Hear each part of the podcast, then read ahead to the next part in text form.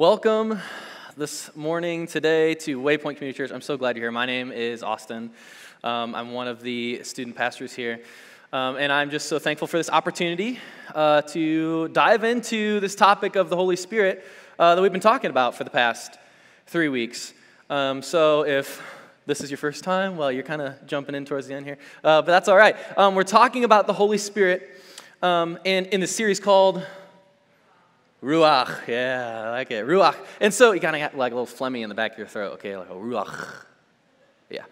Okay, and so we're diving into, in this series, we're diving into the scriptures to understand better and know more uh, about the Holy Spirit. And so um, in this series, I, I've just asked you guys to table whatever thoughts, experience, experiences, ideas um, that you have, that you've got with the Holy Spirit, and just to consider first what the Bible has to offer us on the topic, what Scripture has to offer us on the topic. Um, so two weeks ago, Uh, we searched the scriptures from beginning over to learn um, the Holy Spirit's role in creation.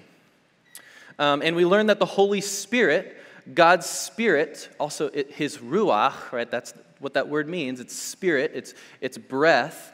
Um, the Spirit, his Ruach, is God's personal, life-giving presence that is active in generating and sustaining all the life in the world around us, okay? And so last week, um, and then last week we pretty much camped out in Galatians five, um, where we're just looking at the Spirit's role in, in messing with us, right? And, and Paul used this metaphor of fruit.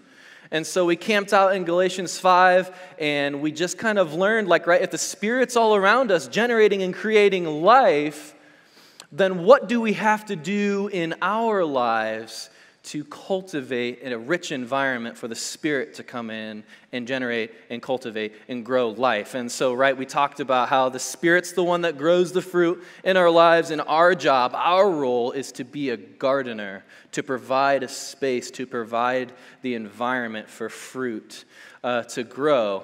Um, and so Paul said when we open ourselves up to the Spirit around us um, by knowing and believing and trusting Jesus, uh, fruit, fruit can grow. Okay, and it's, it's the Spirit that transforms us and gives us life. And um, this week, this week, I, oh man, guys, I wrestled, I wrestled this week. Um, preparing for this week, reflecting on past weeks, prior weeks.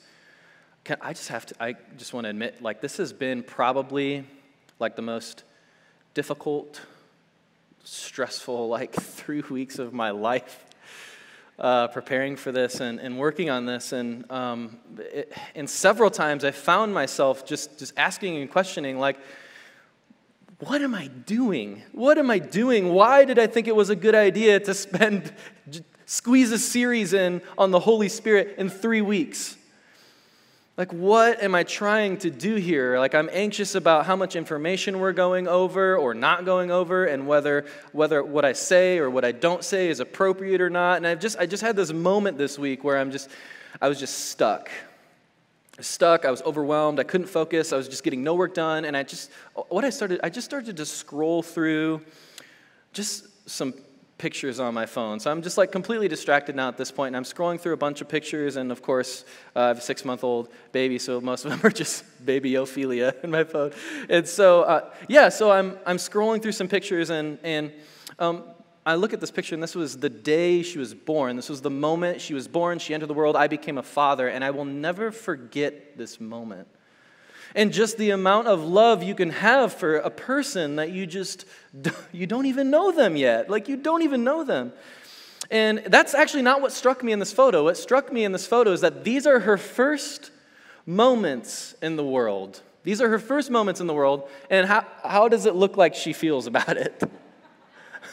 Not good, right? She's she's uh she's not she's obviously not about it, right? She's frustrated. She's and and I'm looking at this picture, and I, I'm like, okay, that makes sense, because you know, she, in mom, she was cozy, she was comfortable, right, warm in there, and then all of a sudden, like, she's forced out into this bright, cold, like, hospital room where they wrap her in cotton, which is probably not even nearly as comfortable as as what she was used to, and this picture just captures that emotional response, those first moments in this world. And this is, this is how we all entered into this world. It was this traumatic, chaotic, emotional experience full of confusion and chaos and people poking you and inspecting you. And like, thank God none of us remember this, because it was probably just the most terrifying, anxiety-ridden moment of your life, right? And so I'm looking at this picture, and I just kind of think to myself, like with the week I've been having, I'm just like, does it get any better? Does it get any better? And I know I'm a little dramatic here this morning, but many of our lives are still filled. Many of our lives are still filled with fear and anxiety and stress and chaos and confusion. And so I know I'm being dramatic because, yes, there are a lot of fun and, and cool and just amazing, incredible things, right?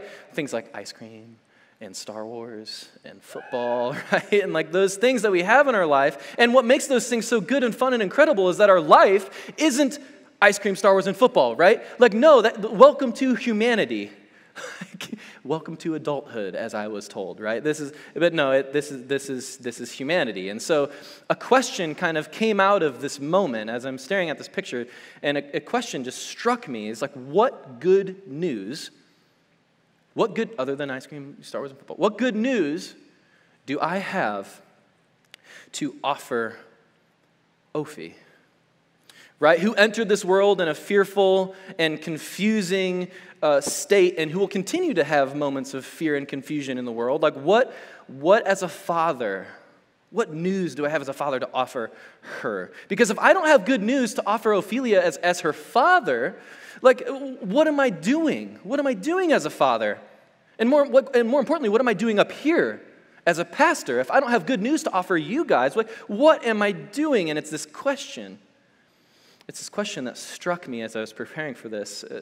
As a father, as a pastor, that challenged me this week. And that gave me a new perspective for what we're going to explore today about the Spirit and its role in, in mediating and communicating Uh, this, this good news, okay? So if you have your Bibles with you, I invite you to open to Matthew chapter three. Um, and we're kind of going to pick up right here in the middle of it, right? Uh, verse thirteen. But because we're going to do that, I want to catch you guys up. I want to get you guys up to speed on things, okay? So uh, Matthew starts off with, uh, with a man called John the Baptist, not to be confused with John the Apostle, okay? John the Baptist was this uh, eccentric, like, camel fur-wearing, bug-eating person, okay? He was, he was strange in our eyes.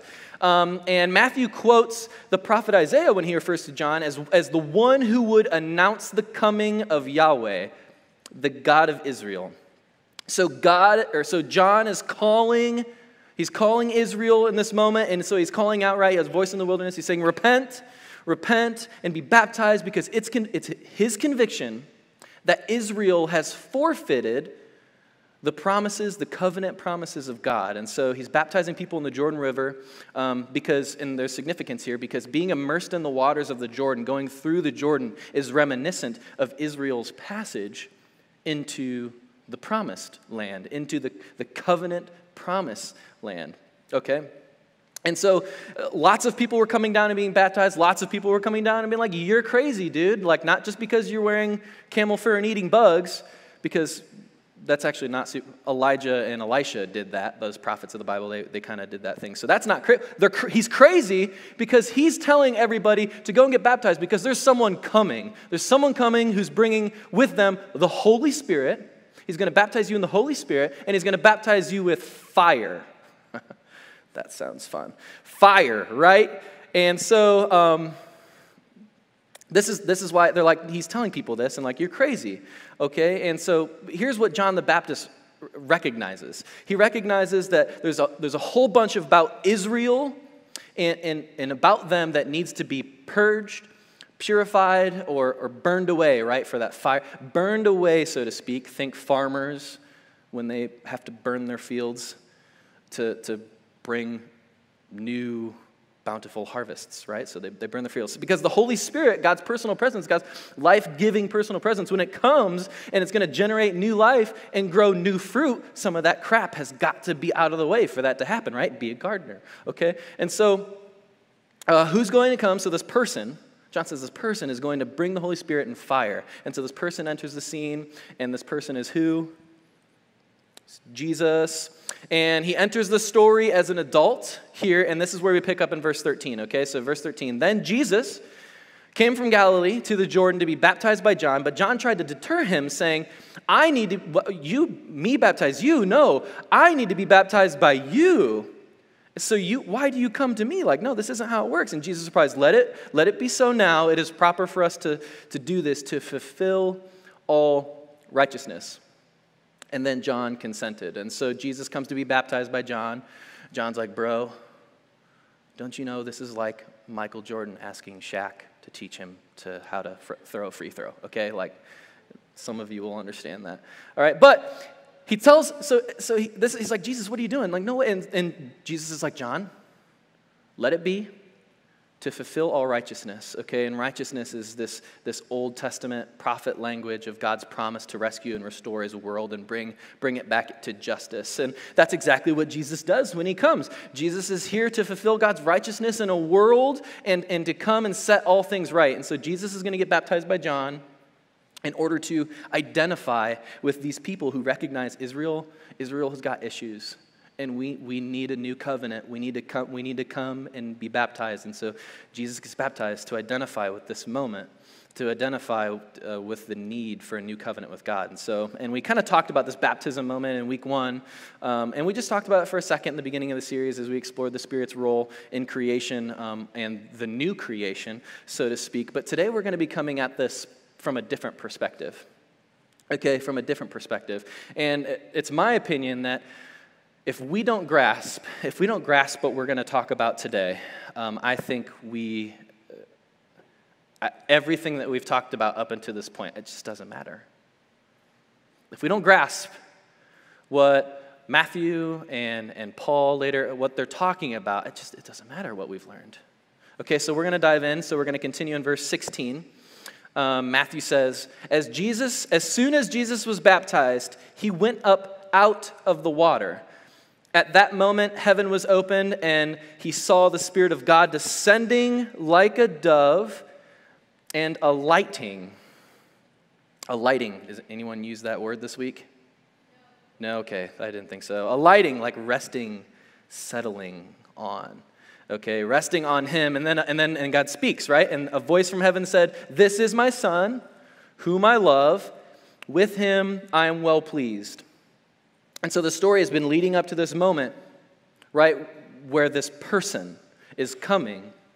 This person, and this person is Jesus, and Jesus enters the scene, and as Jesus, bapti- Jesus is baptized, there's this visionary experience, right? There's this moment, heaven opens up, like, I don't actually don't know what it was like. I, there, there's talk of this in the Old Testament. But heaven opens up, and then the Spirit of God descends and, and, and rests, right? It, like a, like a what? Like a dove.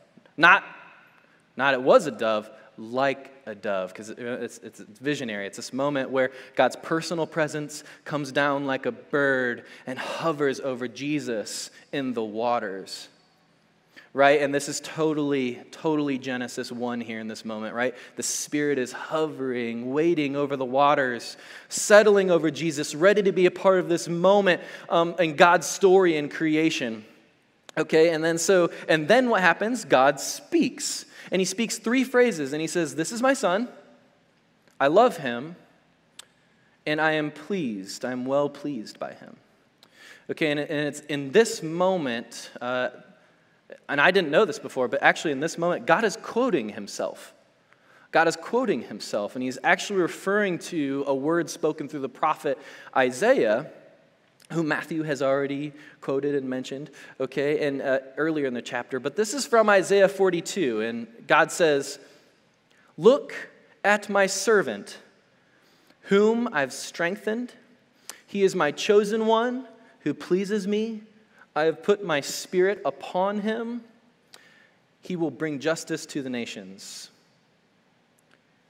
You see, when God does this, he is announcing that Jesus is the one that all of these ancient prophecies, it, he is the one that is, all these prophecies are pointing to.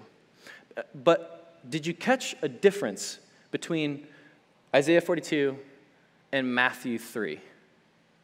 There's a, there's a pretty significant difference there. Did anyone catch it? God says in, in Isaiah forty-two, this is my servant. And then in Matthew chapter three, God says, this is my son. Yeah, this is my son. That's a big difference, right?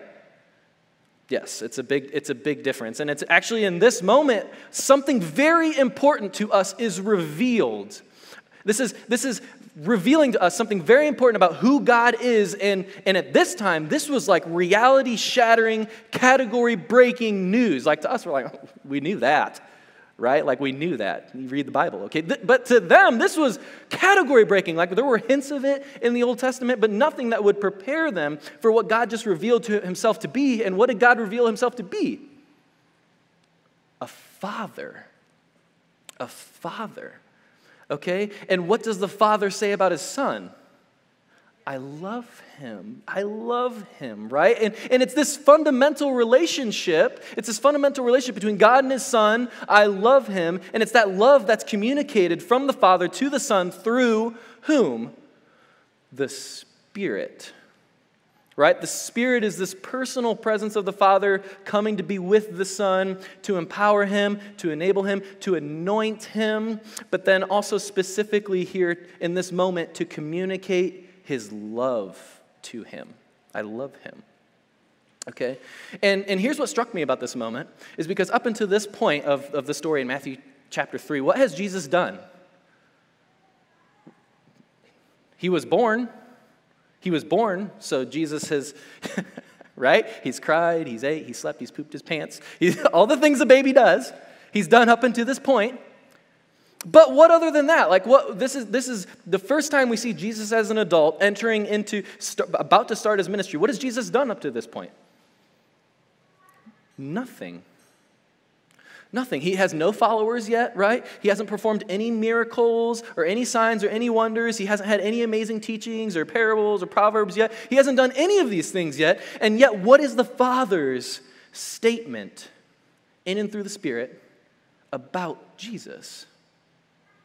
I love him. And not even just I love him, it's I am, I am pleased with him.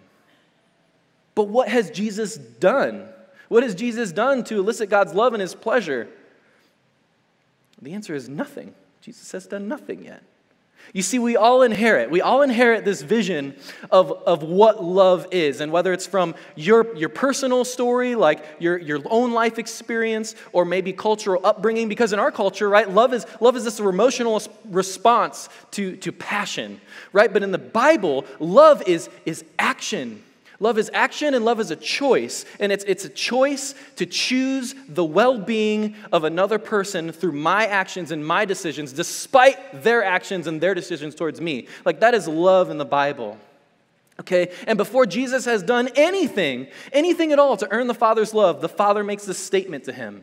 He says, I love you. And it's this eternal disposition and posture cho- towards his son, towards Jesus, about this love and this personal, this permanent commitment before Jesus has done anything at all. Anything at all.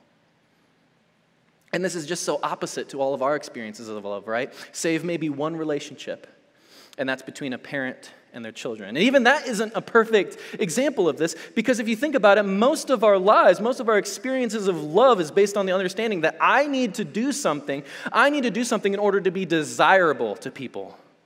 Right? I mean, just think about what drives you every day of your life, right? You got to be responsible because you have to go to work, because you have to make money, because you have to provide for the people that, that are that are counting on you, right? That you're responsible for, that are depending on you. But it's also deeper than this, though, too, because the, des- the same de- desire, the same desire also dictates, like, it drives what we wear, right? How we make ourselves look to others, right? It, it, and just how hypersensitive we are about our appearance to others. Why is that? Why is that?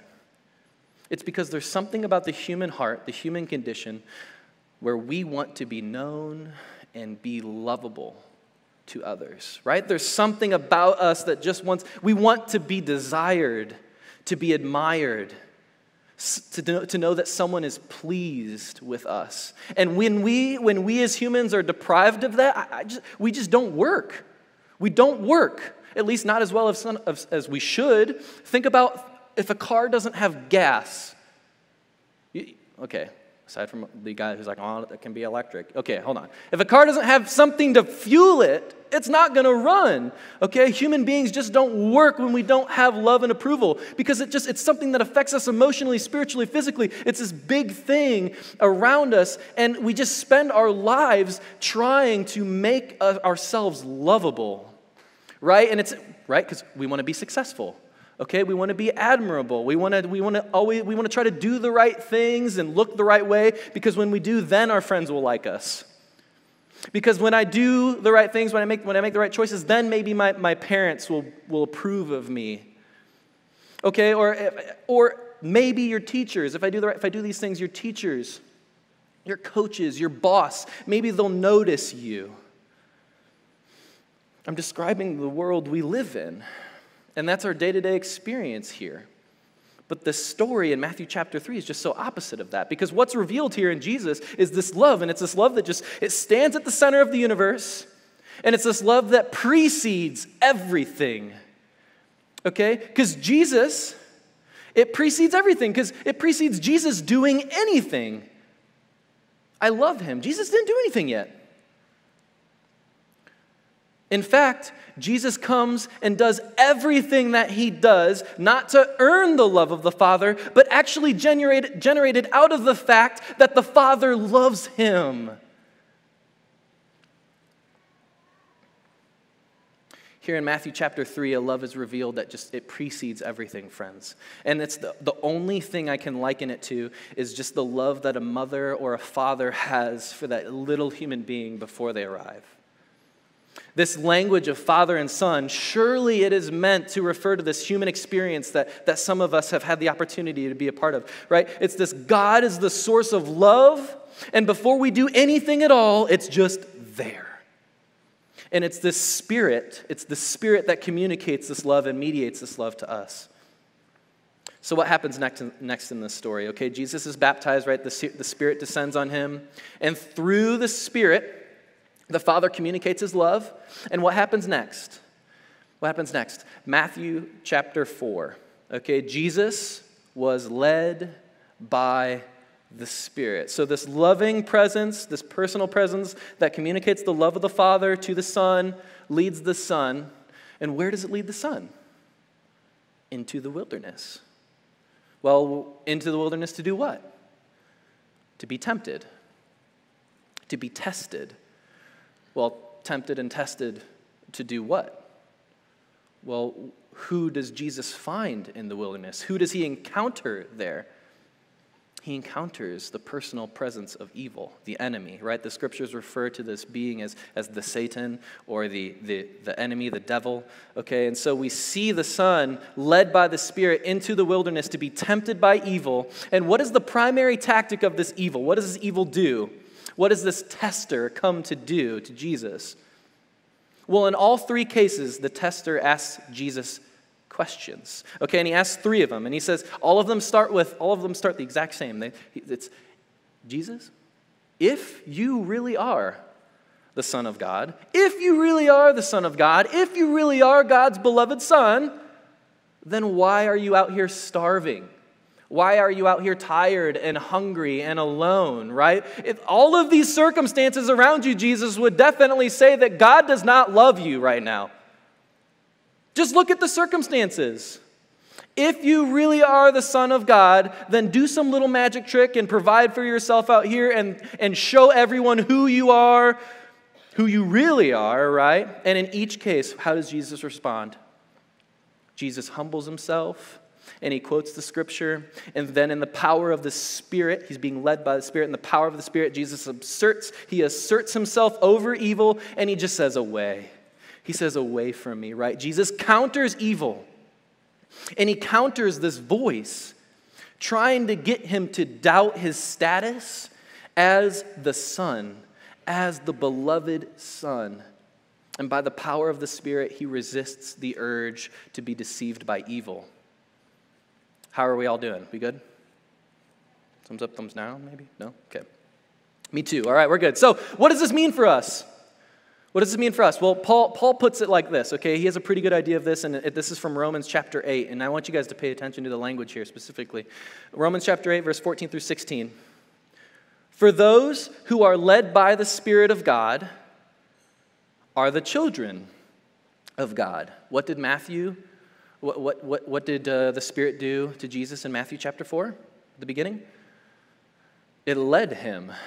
Right? It led him. So, so Paul says, those who are led by the Spirit are the children of God. The Spirit you receive does not make you slaves so that you live in fear again. Rather, the Spirit you received brought about your adoption to, to sonship, to this family. And so because of Jesus, we can now open ourselves up to the Spirit of God around us, right? Because of his work, right? God's personal life-giving presence of love is around us, and through Jesus we can receive the Spirit. Because, because right, God sends the Son. God sends the Son to be the one true human, all right? The human being that we all perpetually can, that we all perpetually fail at every single day. So, so God comes as the one true human being, Jesus, and he binds himself to the sinful, broken humanity. And he permanently commits himself to rescuing us and bringing us justice and restoration. And he does that by sending his Spirit to communicate his love to us, right? He sends his Spirit to communicate his love to the Son. And this love leads Jesus to what? To ultimately die on a cross. This moment of the cross is where the story leads us. The Spirit leads Jesus. And, and, and it's this moment where Jesus lived for every single one of us. Okay, he lived for each one of us as humans, as we fail to do, to be the humans that we were made to be. And so Jesus comes and he is that human and he dies on the cross, the worst possible way to die, to absorb the cost and consequences of those failures, those sins, right? All the stupid, selfish decisions that I make day in and day out. And through his Spirit and his love, Jesus conquers death and he conquers the sin, all the sin that brings death, to offer us new life, to offer the world life. To those who look to the Son in faith, who choose to follow him, it's like there's, there's a new life for you. You've become marked, right? Stamped, stamped by the Spirit. And now Paul says adopted. You've been adopted, sons and daughters of this new family, generated out of the love of the Father and, and just communicated by the Spirit to the Son. So Paul says, Paul says, by him, this is at the end of the chapter, by him we cry, Abba, Father. Okay, and Jesus, because Jesus, in the moment, he referred to Abba. God is, God is Abba, Father. And Abba is this Aramaic word. It's this ancient word that they would use to talk about their dad, their, their humanly, earthly dad. And so Paul says, because Jesus referred to God as, as Abba, we're invited to, as sons and daughters, we're invited to call God by the exact same name, Abba, Father. And Paul here closes by testifying, the Spirit himself will testify with our spirit that we are God's children. And you see, the story of Jesus' baptism is as much about Jesus and true about Jesus as it is about us. And this is what Matthew and Paul are trying to get out here. They want us to understand that what's true of Jesus is true of those who reach out to him in faith, those who cling to him. And the same Spirit that communicates the eternal, pre-existing, right, preceding love of the Father is now, is now also yours too. And it becomes this voice that testifies for us, this voice that speaks in our hearts and in our minds, that that that tells us you're loved before you ever even did anything. Okay, it tells us who we really are. It's this voice that testifies for us. That's what Paul says. Testifies for us, telling us we're beloved. You are my son, right? This, and, and it's always, this love, it has always been there. It is for you, right? Before you even arrived onto the scene, there was this one person expecting you. And his fundamental posture towards you is one of utter commitment and love. And it's the Spirit that communicates that love. And so if you guys, if you grab onto anything during this message, during this series, uh, first and foremost, I hope it's Jesus, okay? I hope it's Jesus. But second, what follows is that the Spirit is a voice of love. It is a voice of love, reminding you who you are, beloved. And that, and that same, and, and before you ever, right, it's, it's pre-existed you. Before you ever failed a math test, before you ever didn't make a team, right, before you ever got kicked out of your parents' house, okay, before you, that person ever left you, before you ever got fired from a job, before you ever deemed yourself unlovable, before you ever deemed yourself ugly, uh, unattractive, right, people just don't want to be around me. Before all of that, this voice communicates this love. It says, I love you. It pre-exists all of that, okay? It says, this is my son, whom I love, with whom I'm well pleased. This is my daughter, whom I love, with whom I'm well pleased. So, in our role, our role in all of this, as we have this voice, is to discipline ourselves. It's to discipline our minds so that the next time you hear a different voice, the next time the voice of the tester comes, right, and this voice of evil who wants you to doubt God's goodness in your life, who wants you to doubt um, who God is towards you, your Father, and wants you to doubt his love for you, and wants you to doubt your status as a child of God, we discipline our minds, and we're led by the Spirit to allow the Spirit to fill our minds and hearts and testify for us, reminding you of who you are. Child of God, you are loved. I love you. I'm pleased with you. I'm amazed by you. That picture that I showed you of Ophi, um, of her first moments in this world, right, that chaotic time. Uh, later, later that night, as mom was resting, because holy cow, mom, good job, okay? Um, I was holding Ophelia on my, on my bare chest, and, and it's skin, because skin to skin times are really important in this moment, right? So they just have to be right up on you, okay? And it's for, for the next couple days, for the next couple weeks, and I just remember in this moment where I just have her here, and I'm just telling her, I love you. Right? Despite all the chaos and confusion of this moment, of this world, I love you. I'm amazed by you. I've been waiting for you. I am pleased by you. I just love her so much. And it was that perspective that just changed all of this for me. And it's that perspective that I think Paul is trying to get at when he says, listen, there's this voice. There's this voice that's trying to get your attention. I know the world's chaotic. I know there's a ton of crap in it, but there's this voice telling you, reminding you every day, above all the other voices, above all the other noise in the world, right? A voice that bears good news. A voice that looks at you and says, you are mine. You are loved. And this is what the Spirit is trying to get us to listen to. So can we, can we just pray as we discipline our minds to, to listen to the Spirit right now? Would you guys just pray with me? God, I pray, Abba, I pray, Father, thank you. Thank you for your love that has now just taken on a completely different perspective for me. As I reflect on this moment when you spoke to your son, I love you. And that it was your plan all along to invite us into your family, to bring us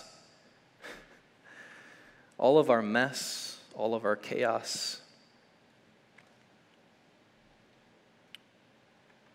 to bring us to a place in unity and in relationship with you where we have this voice in our lives reminding us, no, I'm, I'm not, I'm not unlovable.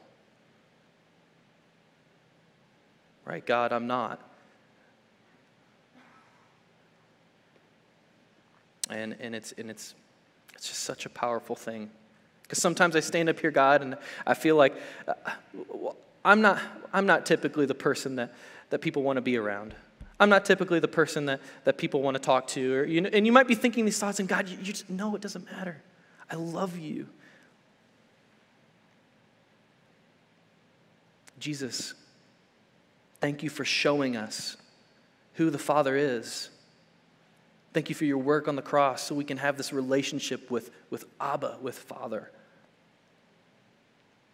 Lord, I pray that you would restore and redeem our, our relationships here on earth so that despite whatever earthly father relationship, whatever earthly parent relationship we have, God, we can look to you and we can be like, no, you, you are the one who determines if I am loved. God, help us to discipline our minds and to be led by the Spirit. We love you, Lord. We praise you, and it's in your name. Amen.